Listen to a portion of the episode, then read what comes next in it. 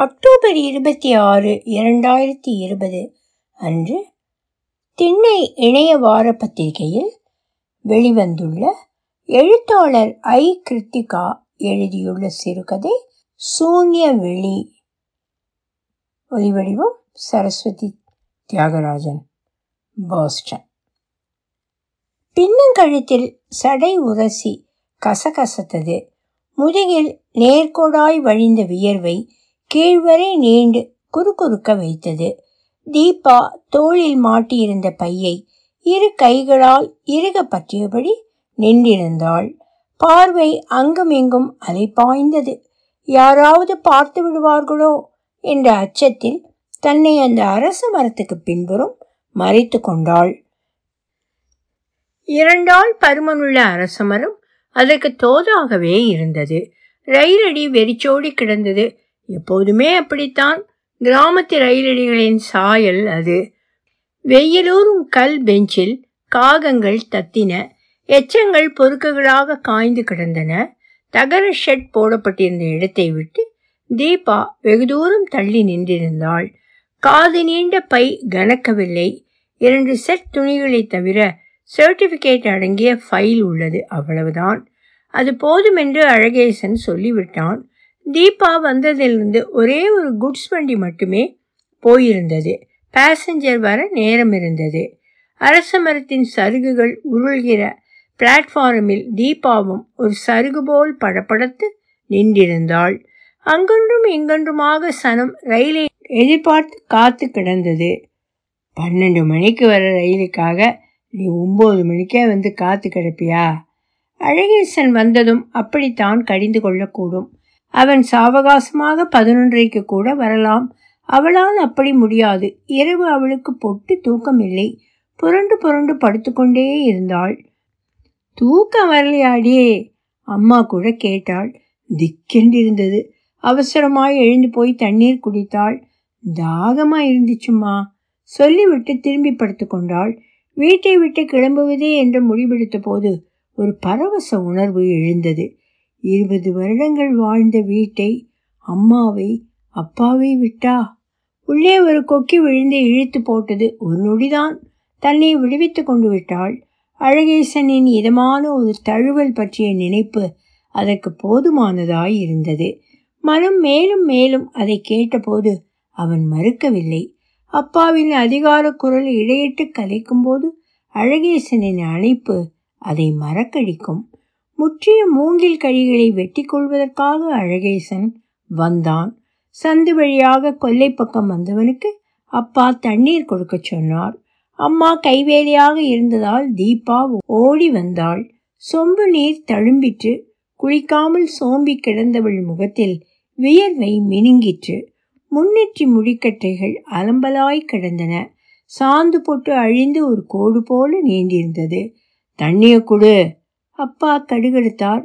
அழகேசன் குனிந்த தலையை நிமிராது வாங்கி கொண்டான்.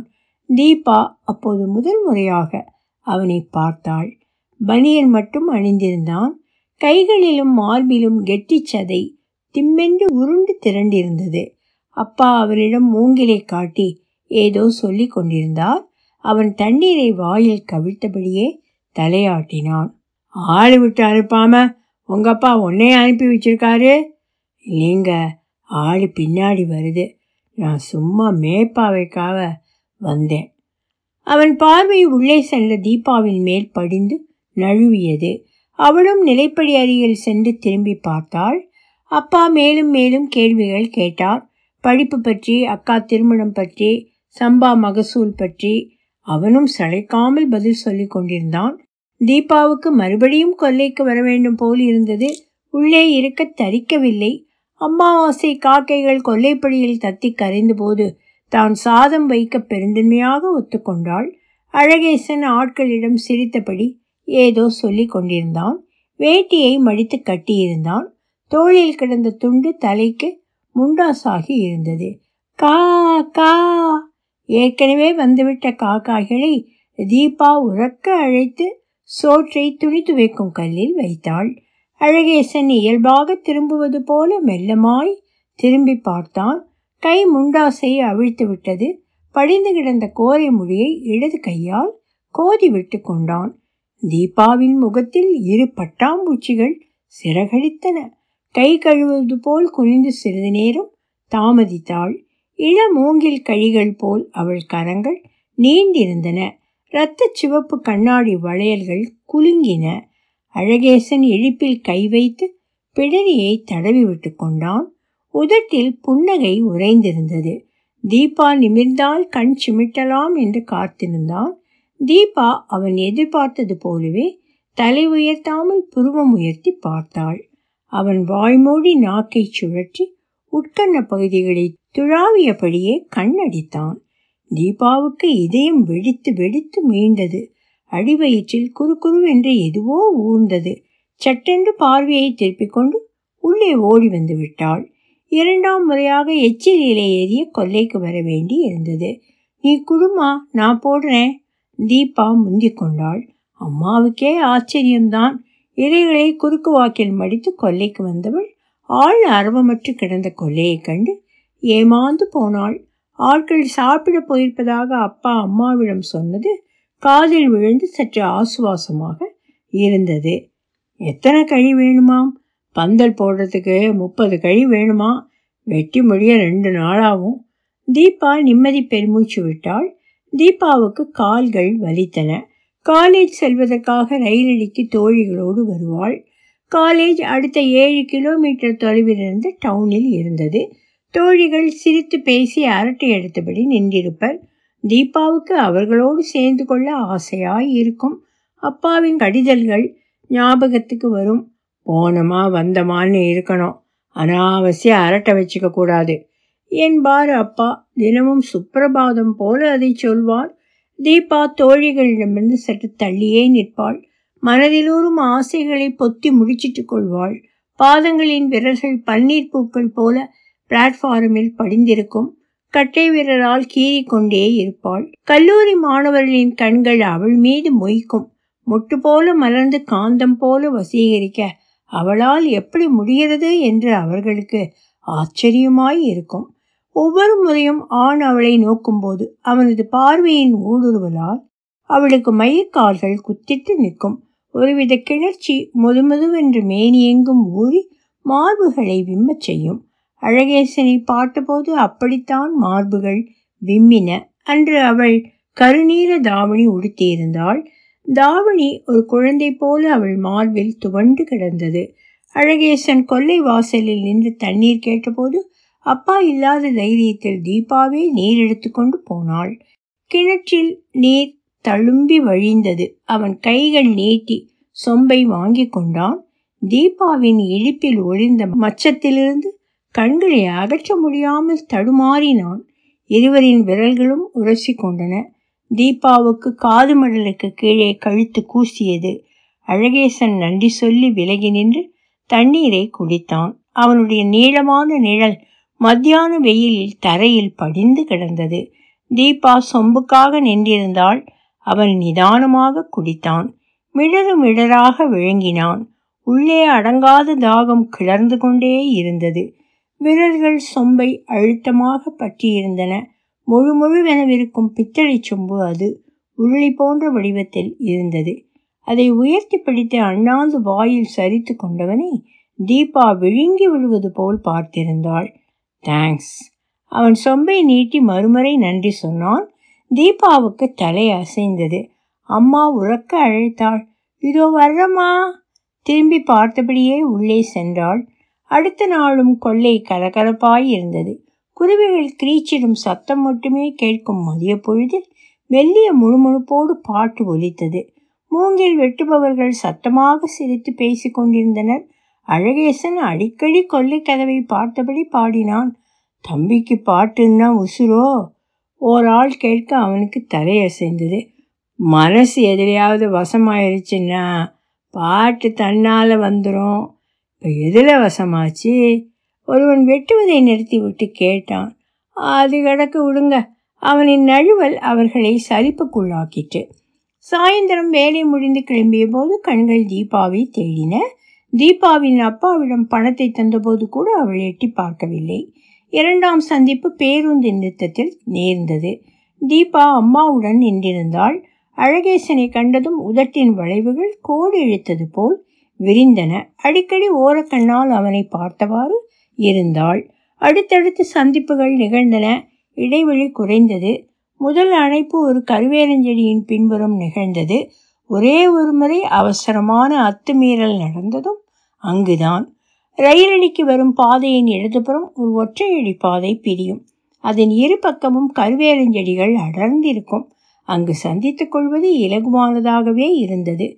தீபா தினமும் பத்து நிமிடங்கள் முன்னதாகவே கிளம்ப ஆரம்பித்தாள். அப்பா காரணம் கேட்டபோது ஓட்டமாக ஓடி ரயிலை பிடிப்பது சிரமமாய் உள்ளது என்றும் நிதானமாக நடக்க பத்து நிமிடங்கள் தேவைப்படுவதாகவும் கூறினாள். பிடாரி கோயில் அழகேசன் தெருவில் இருந்தது. வெள்ளிக்கிழமை அம்மா சிறு தூக்கில் எண்ணெயோடு கிளம்பி விடுவாள். அழகேசனுடனான பழக்கத்துக்கு பின்பு தீபாவும் ஒட்டி கொண்டாள் என்றைக்கு இல்லாமல் இதென்ன புதுசாக இருக்குது முதல் முறை அம்மாவுக்கு ஆச்சரியமாய் இருந்தது. அழகேசன் வீட்டை கடக்கும்போது தீபாவுக்கு இதயம் படபடக்கும். இவள் வருவது தெரிந்து அவன் பந்தலில் காலார நடந்து கொண்டிருப்பான். அல்லது செல்போனில் யாருடனோ பேசுவது போல் பிரயாசைப்படுவான். தீபா அம்மாவின் நிழலை தொட்டு நடப்பாள். தலை குனிந்திருக்கும் விழிகள் அலமலர்ந்து போகும். கடப்பதற்குள் எப்படியும் ஒருமுறை அவனை பார்த்து விடுவாள். அவனும் எதேச்சையாக பார்ப்பது போல் பார்ப்பான். சில சமயம் உதடுகளை நாவால் ஈரப்படுத்துவான். அவளுக்கு நெஞ்சுக்குள் குறுகுறுக்கும் காலை பிந்தி பின்னி நடக்காத என்பாள் அம்மா. தீபா தடுமாறுவாள். தெருமுனையில் பிடாரி கோயில் இருந்தது. அதிலிருந்து நாலே எட்டில் அழகேசன் வீடு. அம்மா அவளை பிடாரிக்கு விளக்கு போடச் சொல்வாள். எப்போதாவது அழகேசன் அம்மாவும் வருவாள். பொண்ணு படிப்பை முடிச்சிருச்சா? ஒரு முறை கேட்டாள். இது கடைசி வருஷம். மேற்கொண்டு படிக்க போகுதா? அவங்க அப்பா என்ன சொல்றாங்கன்னு தெரில இருவரும் பேசி கொண்டிருந்தனர். தீபாவின் பார்வை திண்ணையில் அமர்ந்திருந்த அழகேசன் மீது இருந்தது. அழகேசன் நண்பர்களுடன் அரட்டை அடித்து கொண்டிருந்தான். நண்பன் தோளில் கை இலகுவாக விழுந்திருந்தது. விரல்களை அவ்வப்போது சொடக்கிட்டு கொண்டான். இன்னொரு கை அடிக்கடி முடியை கோதி கொண்டது. இறுதி செமஸ்டர் நடந்து கொண்டிருந்த ஒரே ஒரு நாளில்தான் சங்கமம் நிகழ்ந்தது. அழகேசன் கெஞ்சினான். தீபாவின் இழுப்பில் பிடி இறுகியிருந்தது. முதலில் மறுத்த தீபா அவனின் இறுக்கமான தழுவலில் இழகி போனாள். தீபா வியர்த்து வழிந்தாள். மணி பன்னிரண்டை நெருங்கி கொண்டிருந்தது. அப்பா வெளியூர் கல்யாணத்துக்கு முதல் நாளே கிளம்பி போயிருந்தார்.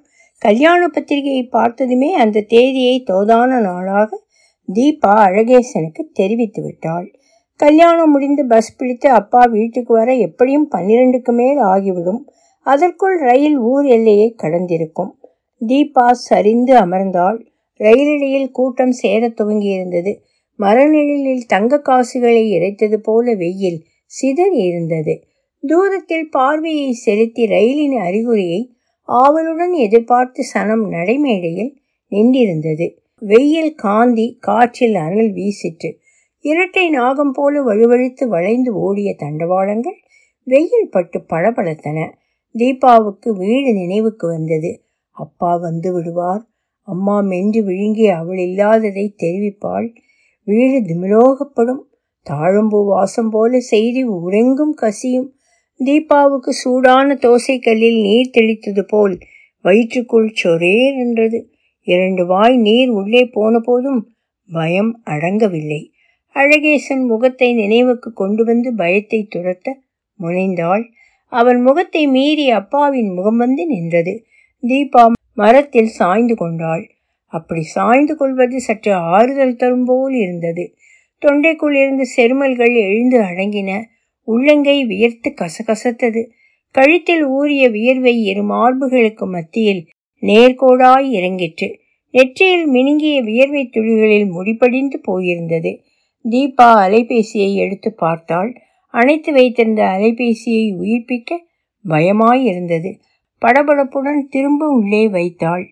ரயில் வருவதற்கான அறிவிப்பு வர துவங்கியது. சனம் பரபரப்படைந்தது. தீபா தோள்பையை இறுக்கிக் கொண்டாள். மெல்ல மரநிழலை விட்டு நகர்ந்து வந்தாள். ஒருவரும் அவளை கவனிக்கவில்லை. குழந்தைகளோடும் மூட்டை முடிச்சுகளோடும் ரயிலில் இடம் பிடிக்க ஆயத்தமாகி கொண்டிருந்தனர்.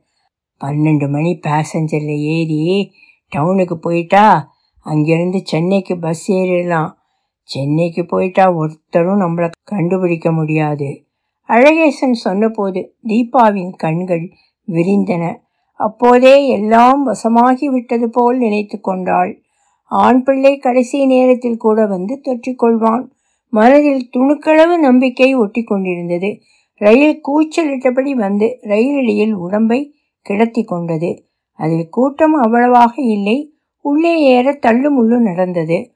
காலியாகத்தானே கிடக்கு? எதுக்கு இப்படி தள்ளுறீங்க? ஒருவன் சத்தம் போட்டான். அஞ்சு நிமிஷம்தான் நிற்கும். அதுக்குள்ள மூட்டை முடிச்சியை சுமந்துக்கிட்டு ஏறணும்ல? கூட்டத்திலிருந்து பதில் வந்தது. சொன்னது போலவே கார்டு விசில் ஊத ஆரம்பித்தார். மொத்த சனத்தையும் வாரிக்கொண்டு ரயில் ஊறத் தொடங்கியது. தீபா இறுதியாக ஒருமுறை பார்வையை ஓடவிட்டாள். அழகேசன் வரவில்லை. எண்ணி ஐந்தாவது நிமிடம் இடம் வெறிச்சோடி போக தளர்ந்த கால்களை பெயர்க்க முடியவில்லை. மெல்ல மெல்ல நடைக்கு புதிது போல் தீபா அடியெடுத்து வைத்து வீடு நோக்கி நடக்க ஆரம்பித்தாள். ஒளிவடிவம் சரஸ்வதி தியாகராஜன் பாஸ்டன்.